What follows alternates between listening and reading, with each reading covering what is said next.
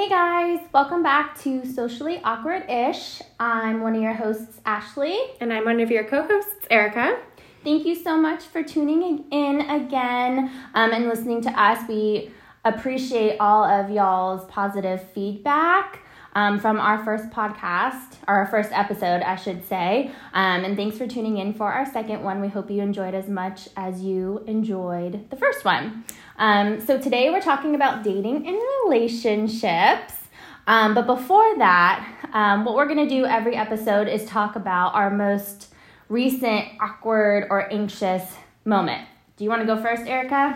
Yeah, so I feel like I've had a pretty good week this week. I haven't really had any socially awkwardish, like socially awkward moments. Mm-hmm. Um, but I was thinking back to like this morning or just in general when you're like meeting people right now. I think uh-huh. with like COVID, I was already kind of awkward meeting people in general. And so uh-huh. now it's like, okay, am I six feet apart? Are they paranoid about how close I am to them? Am I too close? Should I be further? Like, and right. then it's like, now I don't shake your hand. So am I gonna wave or am I just gonna stand here? and I just had like one of those moments this morning and it was funny. And then I was thinking through like, I feel like meeting people is even more awkward now than it used to be it a few is. years ago. And so um, that was my moment as far as your win. Yeah, like that that that if that's my most recent awkward moment, I consider that a win because we all know that I have some crazy awkward stories. well, and then it's like you can't even see your face under the the mask. Like when we were talking about the other day, like you have to try so hard to smile with your eyes. You My do. Asian eyes give it away, so you know when I'm smiling but you have to try really hard. Yeah, I have to try super hard, and then you're like, I don't even know what you look like under that. Like, what do your teeth look like? I mean, like, do I even like your face? Like, I think you don't tell them that when you first meet them. No, no, oh, but on your first date. I would be, I would be, see, I would be terrible at dating if I was dating right mm, now, and yeah, I, I completely just you know my heart's out there for all of you guys that are single and trying to date during yeah. covid because extra brownie points you are sure. just killing it regardless mm-hmm. well mine was last night we hang out with our neighbors a lot and one of them down the street was having a bonfire and it's typically a couple so michael and i always go together but he hung back for an extra 10 minutes um, so i went down by myself uh-oh. yep, yep. Entering the social gathering solo. so I texted my neighbor that I'm closest with. He lives right next to me. And I said, Should I go in through the back? Should I go in through the front? Where are you guys? And then every socially awkwardish person's nightmare is uh, not getting a response. Exactly. exactly. So I'm like, okay, standing there in the driveway. Should I go in through the front? Should I go in through the back? Well, if I go in through the back, then I'm to be right there and then they're to see me and I'm to have to say hi. But if I go in through the front, it gives me an extra five seconds till I get to the back door, but then I'm still entering in to the crowd of people where I'm to be the center of attention. Well, what if their front door is not even open? Oh my gosh, they have a ring. The ring, they're probably looking at me through the ring. You know, you go there. You just go there. But then he texted me back and said, come in through the back. So I go to the fence gate and I am slow mo trying to open the gate so that I can make the littlest amount of noise possible because it's taking me a couple minutes to open the gate. and I'm like, I, they can't know that I don't know how to open the gate, besides the fact that once I pass this, then I'm gonna have to, you know, greet everybody by myself. And my neighbor comes up to the other side and literally just pulls the gate open from his side. Meanwhile, I was trying to pull it open from my side the entire time. So, if that's not embarrassing enough, and then, you know, I gotta walk in and do the little queen wave. Hey guys! no, I was not at the fence trying to open it the wrong way for the past five minutes. it makes it's always awkward when somebody makes something that you're trying to do look easy, and then you're like, yes. huh so that's how that worked. Mm-hmm. and I, I, just look like an you idiot. Do. You have to, you, like you said, you have to make a joke out of it in order to get through that moment because I was definitely embarrassed and I never, I don't think I've ever gone to a neighbor gathering since we moved in by myself. Like Michael and I always go together and I we'll talk about a little bit further in this episode, but he's like my segue into the social world because he is Mr. Social Butterfly. Mm-hmm. So he gives me the confidence to be able to enter like the arena of anxiety with gatherings and he wasn't with me. I lost my buddy. Yeah, you lost your crutch. Mm, I lost him. I lost him. So, uh, before this episode, I was trying to do a little bit of research uh, if I could find anything on um, social anxiety disorder and dating. Um, and what I came across um, a specific article written by Verywell Mind um, says that unfortunately, social anxiety disorder can take a toll on your ability to establish, develop, and maintain a romantic relationship. And part of this is likely because it's difficult to let your guard down and feel vulnerable, even with someone you love and trust. I can preach. Yeah, 100%. 100%. I mean, you and Daniel have been together for a long time. Michael and I are going on, you know, a decade. And yeah, it's I mean, for me to let my guard down and, and really tell him something that I'm feeling is still very difficult for me. Yeah, and I think um, I struggle with not knowing exactly what's bothering me. Mm-hmm. So then I experience like the anxiety and like lack of vulnerability because I'm like, I have something to share, but I don't know what it is mm-hmm. because I don't know how to like feel things sometimes and right. um yeah i mean like you guys have been together for um, wow 10 years almost yeah, and 10 plus years. next month it'll be seven years for daniel and i mm-hmm. and like even still like being open being vulnerable like just letting that guard down is so so difficult. Yeah so it says the higher your anxiety the more difficult emotional intimacy may be because you see it as too risky. Yes definitely. Yeah. Um, for those who receive treatment and are able to find the right supportive partner, which I think we did, mm-hmm. a healthy and fulfilling relationship is not all out of the question. And from reading that, I feel like there is some type of middle ground because I still have difficulty being vulnerable and sharing my emotions with Michael but I know for a fact that he's my soulmate. I, I feel that our marriage is fulfilling. Um, and so I feel like that's kind of a middle ground, whereas somebody else might struggle to have as much emotional intimacy because maybe their love language specifically is words of affirmation or right. physical touch or something like that. That's not my love language. no. But there's a connection there.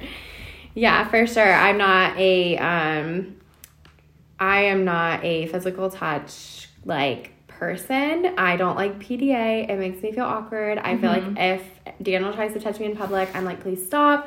Like I always have like I try to stop him or I like we go places and I'm like, I don't want to be like lovey dovey. Mm-hmm. Um, or I'll give him like this is not how I want to be like this is how or this is how I want to be at this gathering. Gotcha. Let's just be like friends or something like that. Which is so dumb because we're like together and we're married, but yeah. I still even like two and a half years into marriage struggle with like PDA or like I don't want people to feel awkward around us. And mm-hmm. it's really probably nobody's feeling awkward around us, just that I'm creating this awkwardness for those people mm-hmm. and I and then and then it's all in my head and I just roll with them. That's just And I feel awkward when I see people kissing in public. Yeah, and I don't know if that's just like a me thing. Like yeah, I'm not like, oh, that's so cute. Like for me, I'm like, oh my gosh, like aren't you worried about what everybody's thinking? yeah, like you don't need to touch my butt at Walmart. Like we can just wait till we get home, and and if that, we'll see. yeah, I'm, um, I'm still deciding. The, the still out on that one. I could not find any research on the connection of social anxiety disorder and love language, which I feel definitely goes hand in hand because we have the same um, love languages, you and I. We like gifts and we like acts of service. We like to receive that yes. and we like to give that. Correct. Our husbands, complete opposite. Yes. They but want same for them same, too because they're social. They want physical touch and they want words of words of affirmation.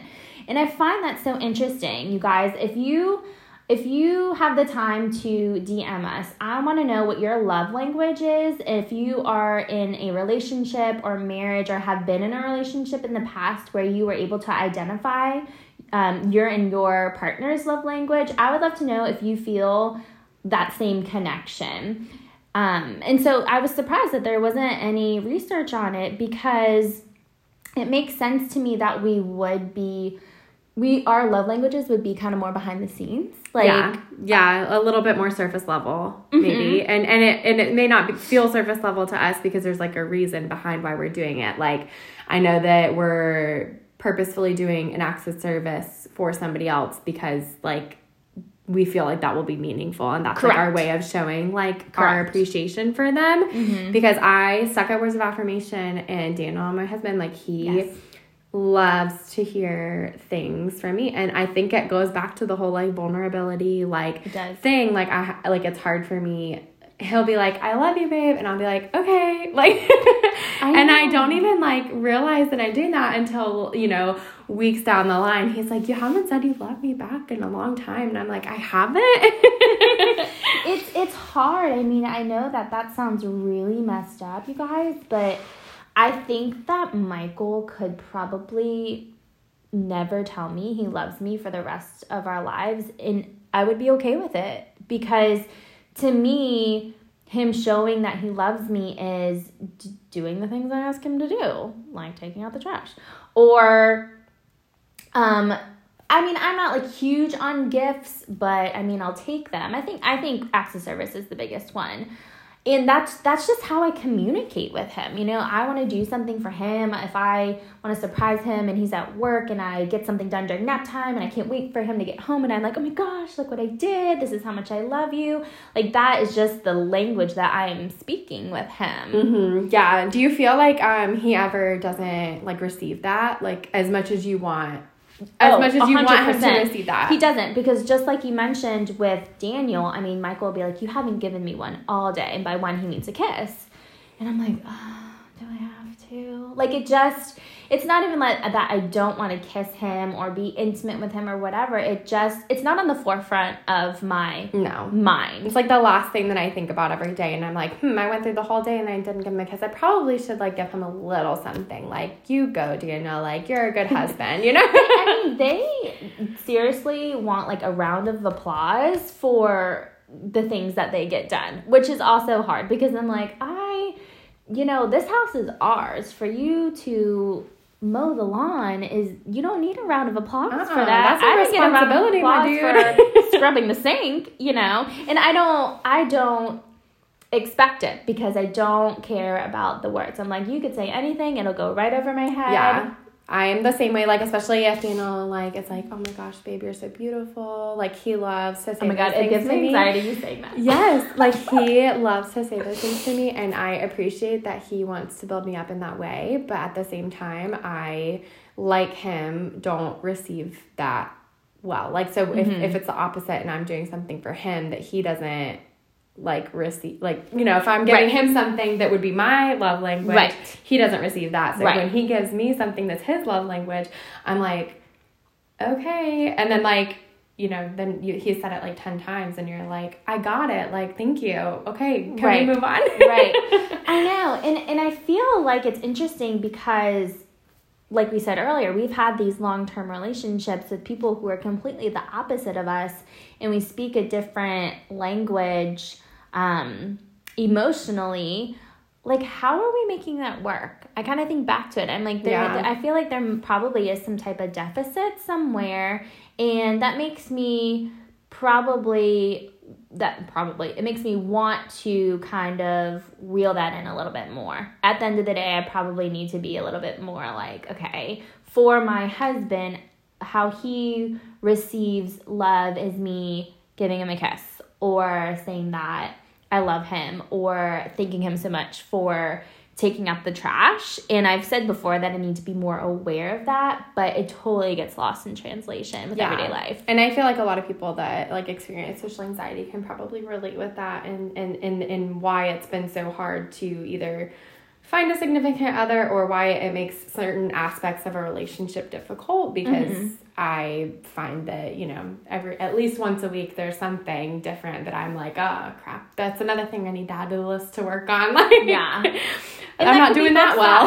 yeah, I mean, it differs, but for you, you know, you mentioned that Daniel was and is your most like only relationship. Maybe Yeah. say it like that. no, I mean you can say it. I avoided so hard any sort of like interaction like with boys. Like I didn't I didn't start dating Daniel until I was like 17 and a half and that obviously is young still. Sure. Um and I don't even know like how that like happened and why we're like how we're still together. like he is just like, you know, perfect for me. He's your person. Yep, he's my person. Um, but before all of that, like, and all the times, like, or all the years that all my friends were dating and exploring the dating thing or whatever, um, I was like such an avoider, and and every interaction with a boy like made me feel awkward.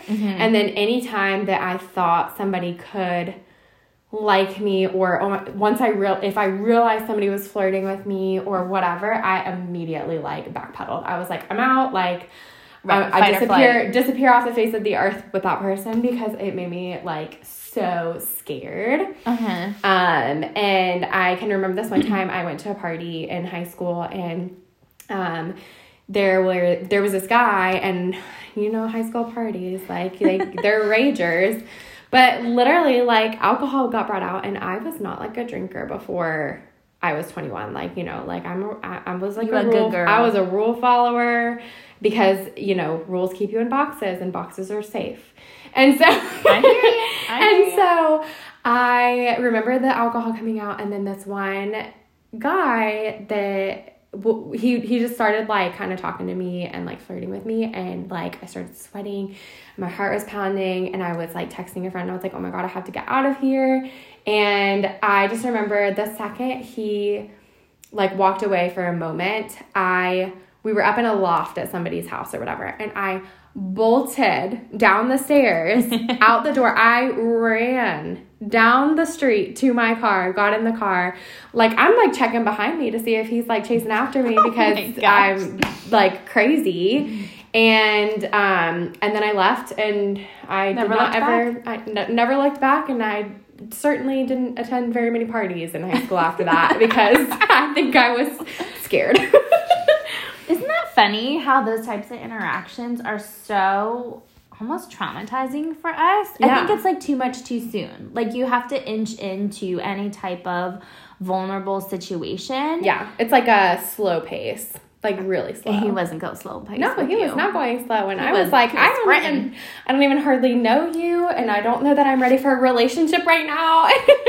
and I just like, I totally freaked, and I have always been like that. I, I think I would be like that now. Like if I had never found Daniel, I think that I would still be single and, and bolting from every boy that ever mm-hmm. tried to show interest in me because I would be like, oh, oh great. I was like, it's getting too real. Gotta go. it's I I can relate though because I even even Michael and I have been together since we were 18 and 19 and you know we were in college so I mean I we would go out or whatever or I'd go out with my friends and I remember one time this like really nerdy kid at the bar came up to me. I think he came over to me and said something along the lines of like I think you're really pretty or something and even that embarrassed me because I was embarrassed for him and I was like okay and I just like walked away but and even if a guy is just friendly and talking to me it makes me nervous because Yeah. I'm like they don't know that I have a boyfriend? What if they're like trying to take advantage of me? Oh, he just wants to buy me a drink because he wants to like take me home tonight. I mean,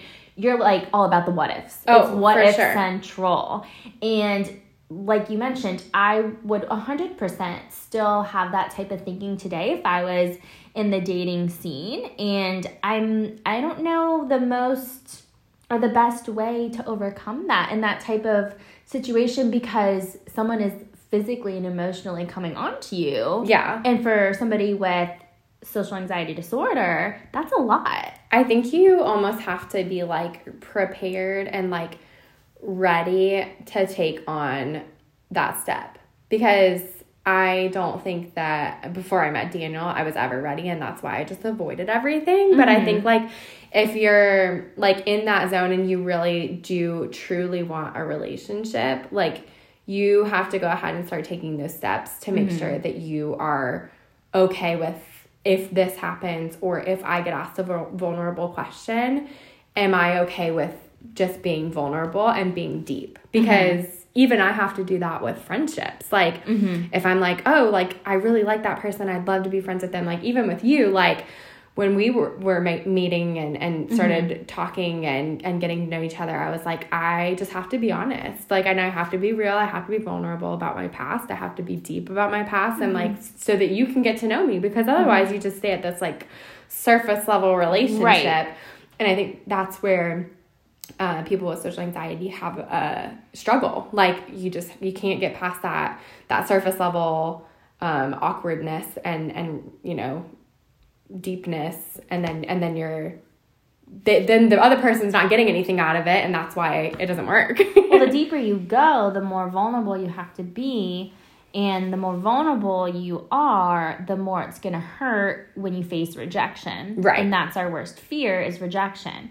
And in a dating scenario, I mean, there's a 50-50 chance they either like you or they don't like you. So you're already putting yourself out there in that type of scenario.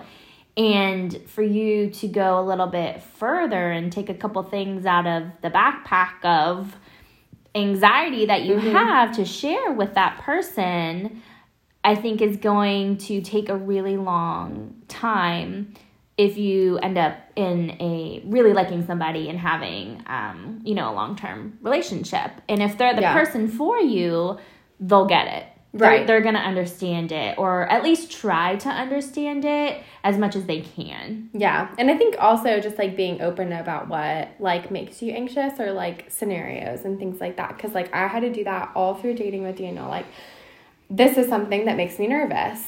This is going to make me anxious. Mm-hmm. This is how I feel right now. Like I had to learn to like really like say those things and he obviously was patient enough and we made it work and now we're mm-hmm. married and it works out. But I I also empathize with the the fear of rejection because I feel like even like I'm like, oh, like we are bound by marriage and I'm still scared that he's going to reject me one day. You know, like I do mm-hmm. still have those fears like even being married, mm-hmm. those fears don't go away.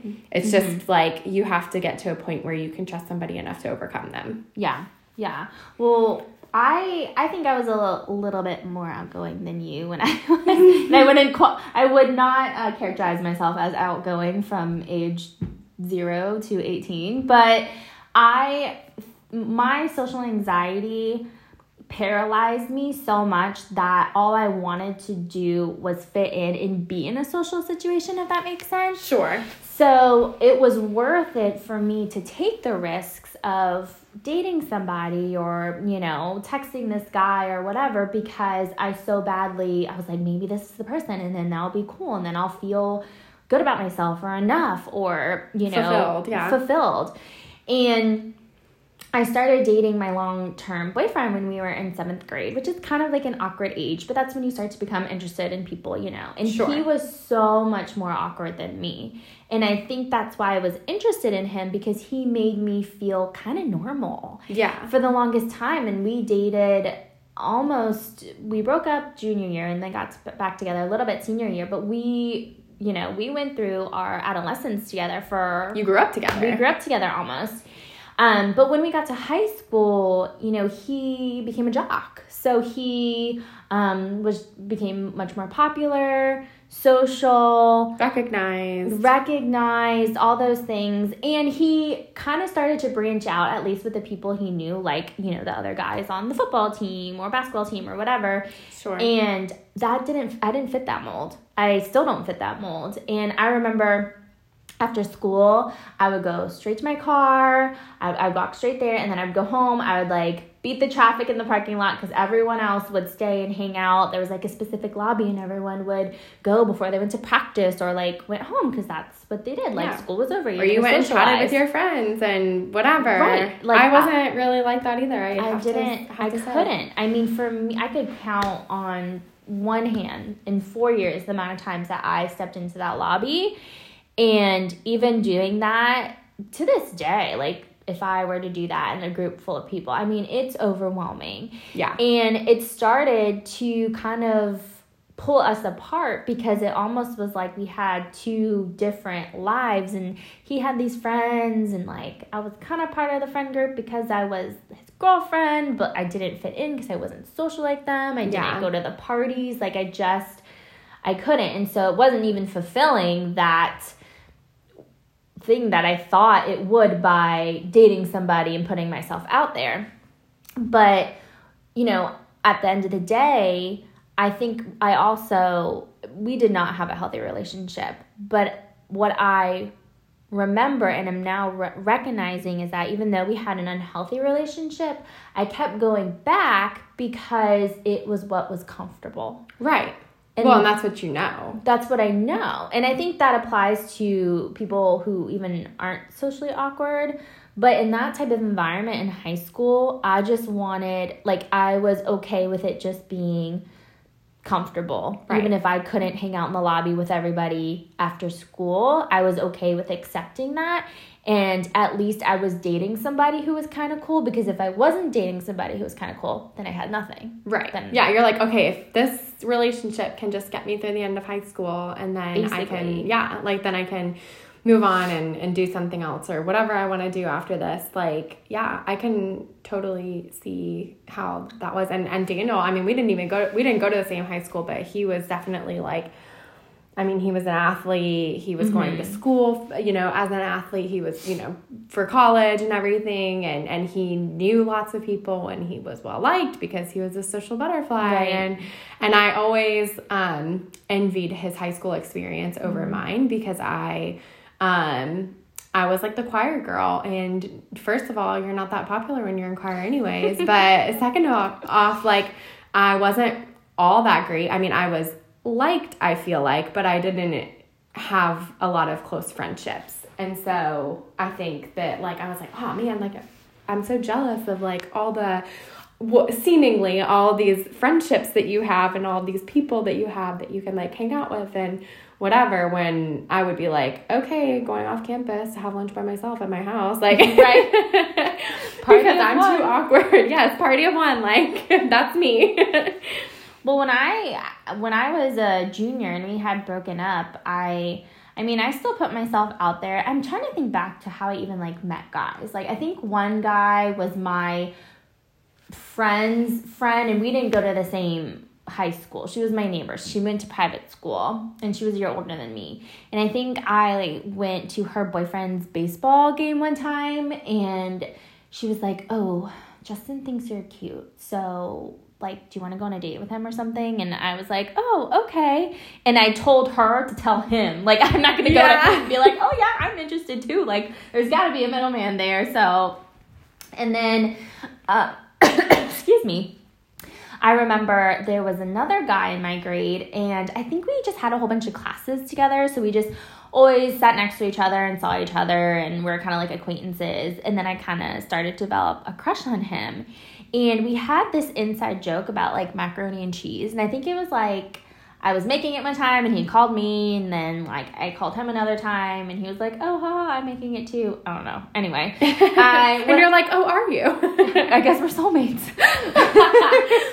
and so I went over to his house and we made macaroni and cheese and we sat on the couch and we were like watching TV or whatever. And I mean, I think we're about 30 seconds in and he turns over to me and scoops the macaroni off of my sweatshirt because I was so concentrated on looking at the TV, so I didn't have to look at him because I felt so awkward that apparently I missed my mouth Oh, and I had word. macaroni and cheese all over me. Needless to say, we never hung out ever again. So, um, and so because of that, then I went back to my old boyfriend. Yeah. Like that's that's pretty much how it worked. I remember uh, we Dana and I uh, went on a date one time, and we were like going to Buff like I think it was like a Buffalo Wild Wings or something. We were eating wings, and I had worn like this white tank top under a sweater or whatever, like a cardigan, and I'm like thinking, oh, this is like I just need to make sure that I don't spill anything on my clothes. Like I'm already like I already don't want to spill anything on my clothes regardless of if they're white, but especially right now because what if he wants to do something after and then like I have this like stain on my shirt or whatever. and guess what Erica does? Erica drops the freaking wing on the white tank top. So then I'm like looking at him and I'm like looking back down and I'm looking back at him and I'm like looking back down at the stain, you know, like you're like doing that like uh-huh, back and forth uh-huh. like thing with your eyes. And I was like, um, I have to go to the bathroom. So I immediately like jump up, run to the bathroom, try to scrub it out, and I can't even get it. And if you're me and you're anxious about the way you look out in public, uh, then uh, that was kind of a terrible experience because I was like that the rest of the day. And was that one of your first dates, or that it was, was like... pretty? It was pretty early in our relationship. Yeah, for sure.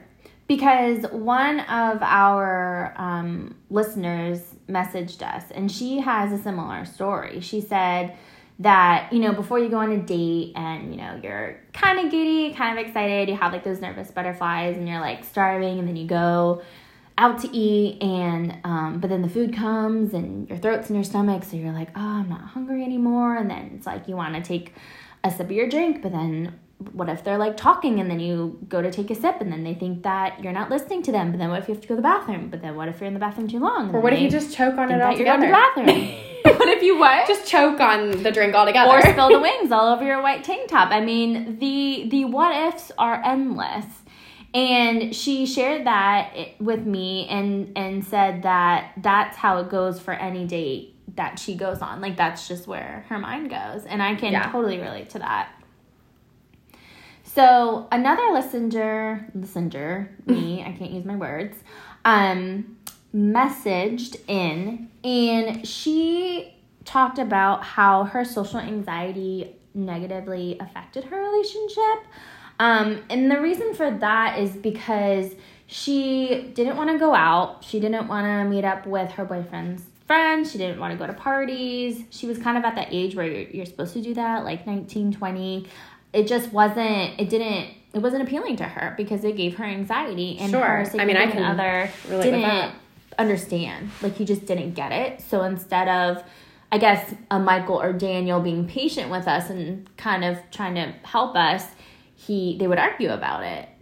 And so I guess my uh, only advice would just to be find somebody that's patient. I mean, it's it's already hard enough to not be able to describe the anxiety and the feelings that you feel um, in in certain social situations and having to do that with somebody who is kind of already frustrated with the scenario yeah. is well that's sort of like reject he's rejecting her yeah, anxiety that is rejection you're and right. you can't you can't change that that's how you feel you can't change that that's how you're going to be probably most of your life, if not the rest of your life. I foresee that this is going to be a long term issue for me myself. Right. Um, but I I think that if you are in that kind of scenario, yeah, you're you need to be looking for somebody who get like doesn't necessarily get it because they're not going to get it. We've said that before. Mm-hmm. Um, but can be patient with it and work with it or is going to challenge you to be your best self because they know that that's a hindrance for you. So like mm-hmm. and for instance, like Daniel, if I say I am feeling anxious today or I am struggling with this today or you know like cuz you know trying to be open, trying to be right, vulnerable, right. trying to keep that part of the relationship like alive like and um he's like okay, well, you know, let's go do this or let's get out of the house mm-hmm. and, and and what are you willing to do mm-hmm. and and and how can we pull pull you out of this or how can i make you more comfortable if i walk through the door first is that going to help if i if i hold the door for you like do you want me to hold the door for you or do you want me to walk through the door first or like it's very small things like that uh-huh. that make a huge difference in people that struggle like or like me who struggles with anxiety because it's yeah. like those small small things will set me off mm-hmm. and it, it it's like that that's a that makes a huge difference for me and so i think if you're finding some if you're dating somebody who won't try to understand or won't try to help you or won't try to like help you be better mm-hmm. then i don't know that it's worth it in my opinion because I think that there we've proven that there are guys out there that will understand and will be patient. Yeah. Um, and and will you know help us out and and when we're struggling. And I also feel like people, you know, whether, you know, you're a guy or a girl, you know, whatever end, um, when when you're first dating, I feel like people are a little bit willing to take more risks or work with you because they want to see where it's going to go. And then maybe later down the line, when it's maybe still hard because they don't understand your anxiety, and that's where like the frustration starts to build up because resentment has built up. Sure. Like at the first in your relationship, I think is the time to try to make those feelings known so that they know from the beginning how you are feeling and then by date 10 they know that they don't want you to hold the door open for you. They want you to walk in first and you follow them because that what that's what makes them feel more comfortable and that's already established and respected almost. Yeah. Oh, for sure. And and the reason behind that being something that like is anxiety is because I know if we go to a restaurant and he doesn't walk through the door first and he holds the door and I walk through the door first, that means that I have first contact with the hostess and I don't want first contact with the hostess. Like that's Same. how far I think through those things. I'm like I, I want you to walk through the door first and say that we're here and we only have two people. Like, I don't want to have to say that there's only two people. I don't even want to talk to her at all. So does Daniel ever do the thing where like Michael will be like, Do you want me just to drop you off and you can go to this table? Hell no, I'm gonna stay in the car with you and walk uh-uh. in. Listen, let me tell you a story about just that that part in general. This has nothing to do with dating or relationships, except for if this happened in a scenario. But I, we were on a trip and it was a girls' trip and it was me and my mom and my friend and her mom and we were going to the restaurant and my mom and her, my friends my friend are more similar and I and my friend's mom are more similar. Okay. And and so we always joke about how like they each got stuck with like the wrong daughter because like the other one the, the kids are different from the parents. And we went and we were like um we're driving and then you know it's like there's clearly not going to be any parking near the restaurant. You know, my mom is always like, "Oh, well, you guys you girls just hop out and and then we'll park the car and come. And I was like, heck no. I was like, you two hop out of the car. And me and, you know, my friend's mom are like, we'll go park. And we walked like a freaking mile to get to that restaurant. But I'll tell you what, we walked in and all we had to do was walk to the table. So But- worth it. yeah, to- completely worth it. Like to walk a mile, then be the like one that has to walk in and then sit at the table by myself for a little bit. Like, there's no way I'm doing No, that. Honestly, I'd rather go to a different restaurant. but just not wait. Girl, I hear you preaching to the choir. So all y'all out there that don't want to walk in first or get the table, we hear you. We can relate. yes. I think that's funny because we are so behind the scenes of things, and that is how both of our relationships blossomed. I mean, I asked Michael out through Facebook Messenger, and he gives me crap for it to this day. He says that I hunted him down, and I have to remind him that I was attempting to flirt with him, which probably doesn't even count as flirting for whatever I was doing. And he just was too dumb to get the hint. Yeah, you're like, don't give yourself that much credit. Right? I don't Like, know you're welcome. what like dating would have been like if I had grown up at a time that technology didn't exist. Because Oh gosh. the reason like so I pulled the whole um basically Daniel one day had posted his Snapchat um user on his Twitter. So I was uh, like scrolling through Twitter and then I see that and I'm like, oh, like now's my chance, got to make a move, but can't be like so forward that he Mhm. like thinks that I'm like obsessed with him because we've we had really not talked before that. Um we had like met but we hadn't really like we obviously didn't have each other's phone numbers. Like it wasn't like, you know, we weren't really in the whole boyfriend girlfriend relationship yet. Uh-huh. And so he does that and I sent him a Snapchat like, oops, sorry. Like or I sent one and then I sent one like right after, like, oops, sorry, that was for someone else. Like like an idiot. Like I mean, he obviously like who who acts I very ra- rarely accidentally send something to somebody because I'm so paranoid that I'm going to do that that I like double check it 15 times before I actually send something. So for me to be like, oops, sorry, like send- purposefully. I was like, girl, like, I mean, I think of myself back, like, now, and I'm like, you are so dumb. Like, that was so obvious that you were just trying to, like, get him to talk to you. But here you are. But here, here we are. We're married. We're together. Oh, I did the same thing. Look, I I pulled the whole. My computer's dying. Here's my phone number. Yeah, that, that was my move. Yep, I'm doing homework in the library. If you want to join me, here's my phone number. Just text me. I'm at Menden Hall. You know, just casually here. So, but can you imagine like what it would be like for us if we didn't have like the technology thing? Because no, I feel like I mean, now I feel like I've developed like developed more social skills as I've recognized my social anxiety and things mm-hmm. like that. But I before, like when I didn't really know like what it was or what was causing it or what you know, and I was just like awkward as mess. I, I don't know like what I would have done if I hadn't had technology. I'd probably still be single, to be honest. I think back to my boyfriend in, in middle school and high school, and I think about how we called each other all the time and would talk on the phone, and we didn't have cell phones till high school. So I mean, we would call on the landline and like he, I, am pretty sure I would always wait for him to call. There was oh, no yeah. way I was gonna call his house and be like, "Hi, this is Ashley. Can I talk to so and so?" No, that was like way out of my comfort zone. But I was still okay talking on the phone versus texting because it was still behind the scenes. True. Yeah. And texting now is, I mean, it's a great tool, especially when you are kind of like casually dating and you can get back to them without offending them at whatever time of the day because you're working all day or whatever.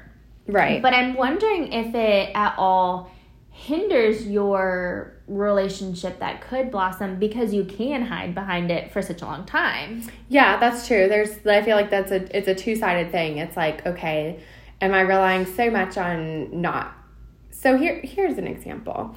I find that I can tell Daniel more difficult things through text message if I'm like typing it and mm-hmm. writing it and not having to think through that stuff in my brain like right on the spot. Mm-hmm. So, like in the past, Daniel and I have like had the you know important or like difficult conversations or arguments over text message because it's easier for me to do that than to have to like look at him in the face. Mm-hmm. And sometimes that works, but I found that I was relying on that too much. And so I get what you're saying in that sense that, yeah, I totally can hinder relationships for sure because you're not developing that vulnerability person to person and you're relying on that like sec- you know that mode of communication it's almost right. like you oh my friend please please tell so and so like you're you're using a friend in the middle. You're like tell so and so this, yes. and then right. that person's like you know you you're playing telephone. yes, exactly, and that doesn't always work. I mean that definitely doesn't build up a relationship or build up that you know emotion emotional vulnerability when you're you know needing to have those like tough conversations i feel like. Yeah. But it, but they're hard nonetheless. Nobody's yeah. i mean i'm definitely not perfect at having them. I think i think it's important that you outline that that is kind of a great resource that you use when you want to have a difficult conversation or kind of set the prelude for that. And so daniel knows when you come home like this is like the serious topic you want to talk about or you want to talk about your feelings or something that made you feel anxious today or sure. whatever it might be and and so you know you guys you can use that too if that's something that you know maybe you want to start doing or even sometimes just like journaling or yeah writing out like in notes or in a text what you would want to say and then you kind of have a clear mind about it for to build up your confidence to have that conversation. Sure. I am totally the type of person that I will talk things out loud like in the shower and be like, okay, this is how I'm going to approach my goal talking about this. And the more that I practice it, that's what gives me confidence to be able to tell him. Yeah. I mean, it's it's it's tough to bring those things up and then you're like, I don't like as as mad as you are about something, you're like, do I like I don't want to hurt his feelings. Like, what if then he's mad at me? Like, I, am supposed to be the one mad. Like, you know. and then you're like, I can't share the spotlight of being mad. Like, we can't both be mad. It's either I'm mad or you're mad. But when you're mad, please don't be mad at me. like that's, that's how it goes. the, what they need to do is create an online dating site for people with social anxiety. Like awkwardmatch.com. Zero from zero to ten, how awkward are you? Okay, you're a five, I'm a five too. Cool, let's go out. Yeah. but then again, if you think about it, like, is that a good match? Because we both are True. with people that aren't even socially awkward at all or so Okay. have no have have no social anxiety. So it really honestly kind of benefits us to not have somebody that's exactly like us because if we did, I don't think we would have any Well, you know, it's funny. It's funny that you mentioned that because another listener messaged in, and they both them and their spouse are socially awkward, and they spend a lot of time at home. They're homebodies, which is totally fine, and they both. So I think the pros are they understand where each other is coming from, Sure. and what when they go out and they want to do something go out they are able to openly talk about it with each other because they get how each other's feeling and they can be like okay i have enough energy in my reserve do you for us to go to so and so's party tonight cool great or today you know i'm feeling anxious about this and i know you are too so why don't we go on a walk because we know that that both helps us deal with our anxiety or whatever it may be. I think it could work if you understand each other, but you also can't. I can only imagine if I were to be married to somebody who was just as anxious as myself, we probably would never go out. Yeah, because I think through like I mean, if I didn't have Daniel, like I wouldn't go out on my own. So and, and it's hard for me to want to like it's not hard for me to want to go out because I do want to be like I do want to be social. I have that part of my personality. It's like I need to get out like, you know, at, at least once a day to like feel like I did something or I do enjoy having social interaction. It's just that I may not be good at initiating that social interaction. And so I feel like to have Daniel like as a almost like, you know, I mean, sort of like a crutch to like be that person that will like help me get out or Uh-huh. like plan you know plan something or like help or plan something force you, right? yeah, I mean definitely because I have that like, you know, I struggle with some some depression and some days it's just like not a good day and I like I know that I'll do better if I get out, but I can't I just can't get myself out. Like I would never be able to do that by myself. It's very very difficult. And Daniel like will recognize if I'm having a hard day and he- he'll be like, "All right, we're going to go do this and we're going to go do this and I know that this is going to make you feel better and mm-hmm. you're going to have a little bit more joy in your life today." And and so I you know, I appreciate that he's always been so understanding and, and willing to work with me on those kinds of things because I don't I don't know that I would be as challenged to be as be, like be as better as I am now. Like have grown. have yeah, I don't think that I would have grown as much as I have if I didn't have him. Yes, I completely agree. Michael is so my portal into the social world. I mean, he really has rubbed off on me in the past 10 years and I'm so thankful for that. I mean, he we're it's just like you and Daniel, yin yang, yin yang, but we make it work. And Yeah. I think that we ground our husbands and they pull us out of the ground a little bit. And I think that's important because we're challenging each other to grow in different ways, um, especially meeting at such a young age because we need to do that whether we're alone or with somebody anyway. So if you're going to be with somebody long term, like you still need to be growing individually throughout that time. Um, and so I can, I mean, I can totally relate to that for sure. Which is funny because I think back to Michael and I's first date, which I actually, it was funny because it wasn't even in the show notes that I had put on, but I thought about it today. I don't know why I didn't remember this. And we watched a movie. He invited me over to his apartment to watch a movie, which I would totally take over going out to dinner. I don't want to be eaten in front of anybody on my first date, but I understand sometimes you need a little bit of liquid courage, so you want to go out to a restaurant. Sure. But anyway, I go there and they we're gonna watch a movie and he has like a whole stack of DVDs or whatever and he was like, pick pick whatever one you want to watch. Uh, the worst question anybody can ever pose. Uh, I was like, okay, well let me just pick one real quick, so I'm not put on the spot anymore. And I literally picked American Psycho. And for any of you who don't know what that movie is, I mean, just Google it. I don't think there is an appropriate way for me to explain what it is, but it's not first date material. no. And But you went with it, and you went with it. And I it. just I was on one side of the couch, Michael was on the other side of the couch. I don't think we looked at each other the entire time. I was totally mortified, but you know what? What happened at the end of the night was we had our first kiss. Well, there you go. So, you know, you just never know. Sometimes you just, you got to be awkward. You got to put yourself out there and. and it still went better than you probably perceived in your head. Well, it's not like I can flirt. I mean, if I flirt, it's like me saying, Do you like tacos? Okay, cool. You like tacos too. Let's go get tacos. Like, that's my idea of flirting. yeah. I um now just think through my first date with Daniel and we were doing like dinner and a movie. So you're like, okay, you know, gotta get through the the, the food portion. That's already enough anxiety. Don't Right. spill anything. We have somewhere else to be after this. Blah blah blah.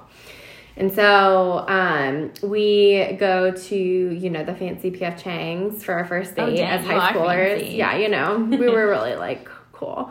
Um, and we got out of the restaurant and I look across the parking lot and I see color. And I look look look at Daniel and I say, "Is that your car?" And and he's looking and he's like, "Yeah, I think so." So one of Daniel's friends had decided to sticky note Daniel's car on our first date with his um, girlfriend at the time. And when I say like he's sticking in the car, it wasn't like, oh, there's like a few sticky notes on the car. Like, no, they like l- legitimately like sticky note to sticky note, like line to line, all the way around the entire car. Dang, you must have been at dinner for a long time. Uh, well, you know, me and my social awkward self probably took forever to have a conversation. um, and I like I froze. Like I was like, oh my god, I can't go over there. Like we're gonna stand out in the parking lot. Like people probably want to take our parking spot. Like then we're just you know holding them up because we're trying to like take off all these sticky oh notes. my gosh. And um, Daniel, like, of course, is like eating this up because he thinks it's hilarious. And I'm like, this is not funny. Like, and how do I like portray how anxious? Like, I, I can't even tell you like how anxious I feel because back then I didn't even really know like what it was. But at the same time, like, I, I still Your want him to like me. Like, yeah, I'm like, I still want him to like me. So I'm like trying to make the best out of it. And then we go to the movies, and of course, we like get out of the movie theater, and he has like left his keys in the movie theater for, for the car. And I'm like, oh my gosh, we can't go back in because this is the outdoor, first of all. And second of all, like, are they gonna let us in? Like, are we gonna get in trouble for trying to sneak by? Like, all we need are the keys. And I was like, you know what? Fine. Like, you go get you go get the keys. I'll see in here. Well, then I'm like, didn't think that through because then I'm just like standing outside the movie theater in the dark by myself. At least the And- car's not post-it noted anymore. That's true. That's true. But I was like freaked out about like, and then he was taking a long time, and I was like, oh my god, the security guard got him, and oh at the movie. yeah, you know, like this is the worst case scenario stuff that goes through my mind, and I and. Oh. And then eventually he comes out, and I'm like, oh, thank God, like I'm saved. Like I'm not standing out here by myself because, you know, when I'm standing outside by myself and I don't have anybody with me, then I'm like, oh God, like some, hopefully somebody doesn't come up and talk to me or like ask me if I'm lost because I look like I'm 12. So um, I just feel like dates are hard. I don't even like honestly going on dates that much now.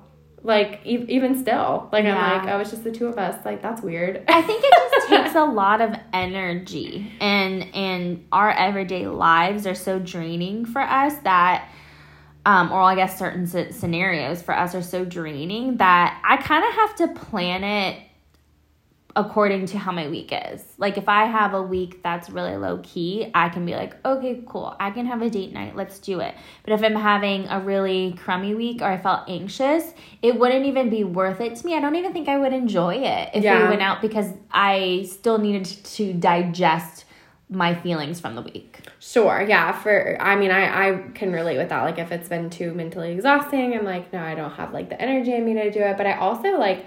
This is so dumb. I'm like, well, we already spent so much time together. I'm like, what are we gonna talk about? Like, is it is it going to be awkward? Like a real like like then I feel like it is like a like a really awkward date because I'm like, what do we what do we have to talk about? Like like I just go through all these scenarios of how awkward this date could be, mm-hmm. and and like I'm like, oh, he's my husband. Like who cares? But at the same time, I'm like, oh God, like.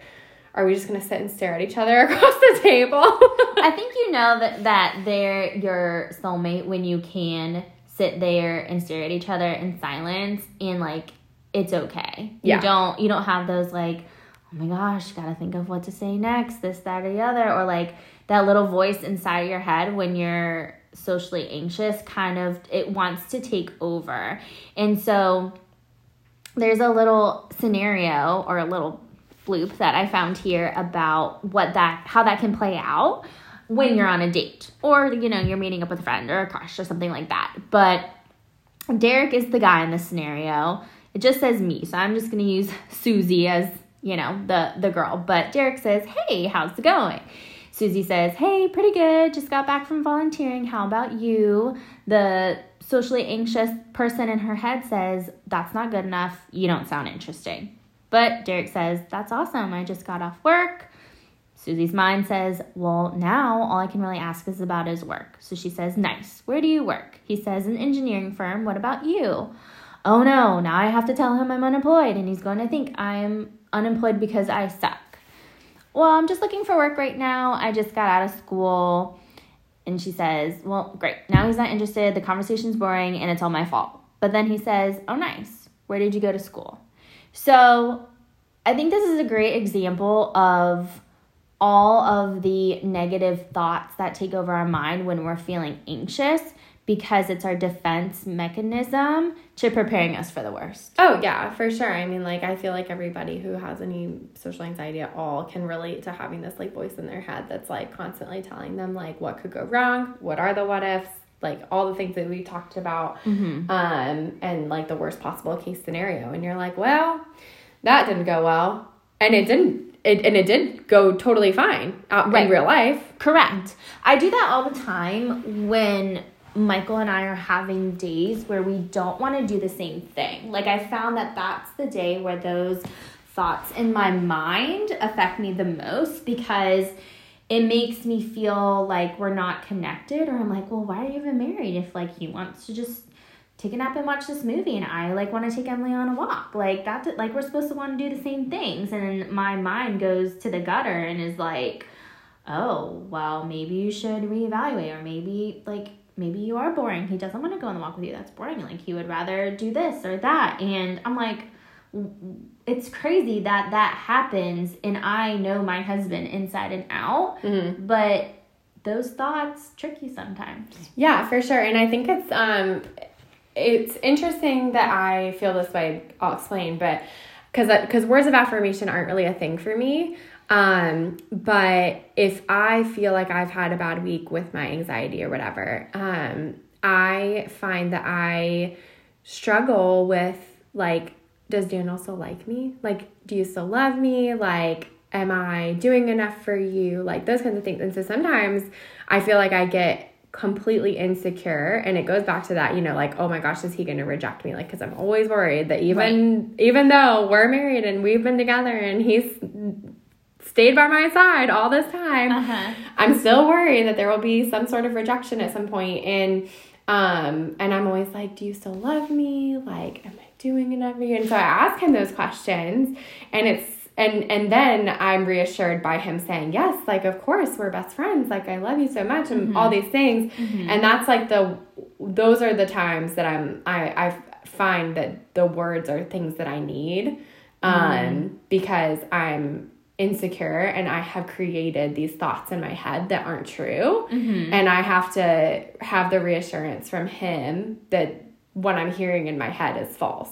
yes, I I totally understand. You know, your the thoughts are hijacking your relationship, hijacking your your brain and and how you're feeling and it sounds like because you are actually being vulnerable with yourself and allowing yourself to feel those anxious things or stressful things or frustrating things, you have to circle back to the common denominator or your constant in your life that your rock, which is Daniel, and you need him to reiterate, like, it's okay that you've been feeling these things all week. I'm yeah. here for you. And if you need me to reiterate that to you, I can do that, which he's good at because he likes words of affirmation. Yes, so exactly. works for you. Yeah, for sure.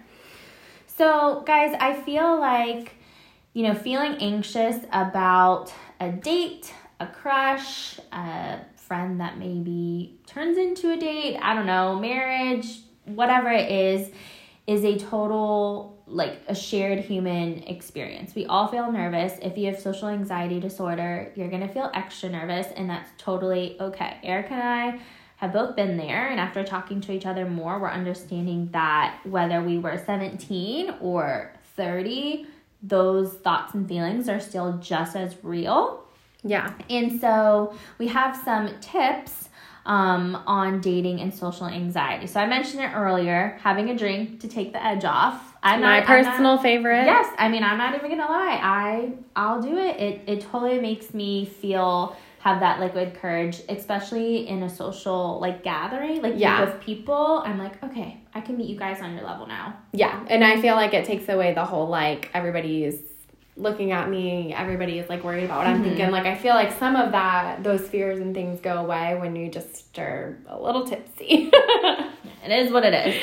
Um, message a friend for encouragement. So if you want to go as far as call me at 10 o'clock and I'll tell you this is the code word for I have to leave. This is the code word for not, you know, whatever yeah. makes you feel more comfortable. I think that that is totally okay. If you don't have a friend to do that, just let us know. We are more than happy to do that for you. I'll call you. I'll call you.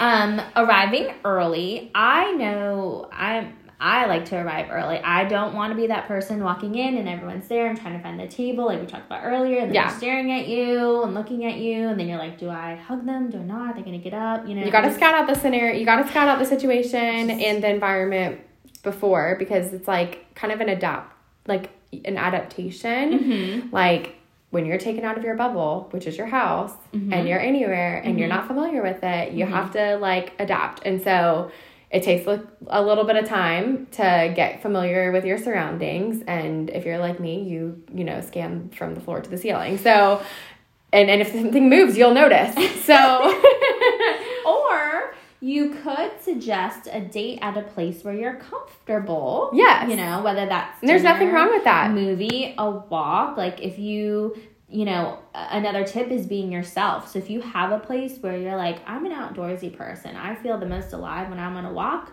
go on a walk. Like it's yeah. 2020. You don't have to go to meet Cancun on your first date. You can do whatever. Mhm. Yeah, for sure.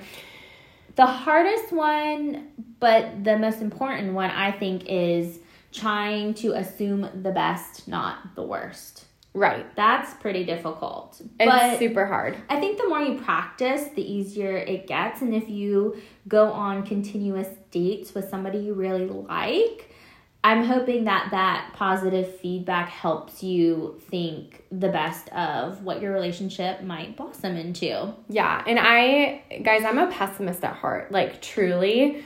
And I have learned over the years to just tell myself that I'm an optimist before situations or like before thing like certain things or if I think like oh man like I'm not like a big fan of going to work today like that like I it's important for me to say no I'm an optimist. It's not going to be as bad as I think this could happen and this could happen and it could be a really great day. Mm-hmm. and um I think that that that's important. Like it, it's super hard but even just telling yourself or like waking up and like saying I'm going to be an optimist today can change your whole perspective of like what your what what your goals are for for that day. Because I mean I could wake up and be like well the world's ending today like that's it.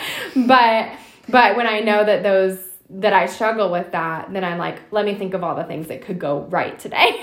Or like you know you just want to set yourself up for success. Yeah. If you can. For sure and you know remember that your thoughts are just thoughts you don't have to acknowledge them that's actually one of the best pieces of advice my old therapist told me is that they're gonna come, they're gonna go. It's totally natural, and it's up to you whether you want to acknowledge them or not. Yeah, or let that have an effect on you.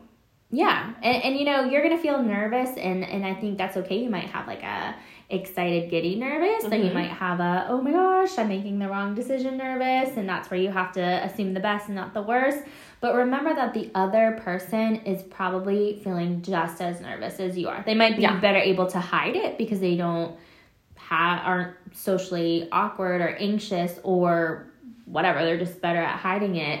Um, but I I don't think I've ever talked to anybody who's gone on a first date and yeah. they have not had an ounce at least of nervousness. Yeah, I was just about to say, I was like, I don't think that I know anybody who's never not been like, who's never not been nervous because I think that that's a natural emotion that everybody can relate to. Mm-hmm. Um, and sometimes like that word, um, is useful in explaining how you're feeling because I feel like when I am anxious, like the best way to describe it is like just like a feeling of nervousness for like what could happen or Mhm. like what is happening or anything like that. Mhm. And most people can relate to the feeling of being nervous over something, whether that's like taking a test or doing a presentation or having a, a speech or, you know, any, anything along those lines. Like Daniel can relate to being nervous. And I know this because we've talked about it. Mm-hmm.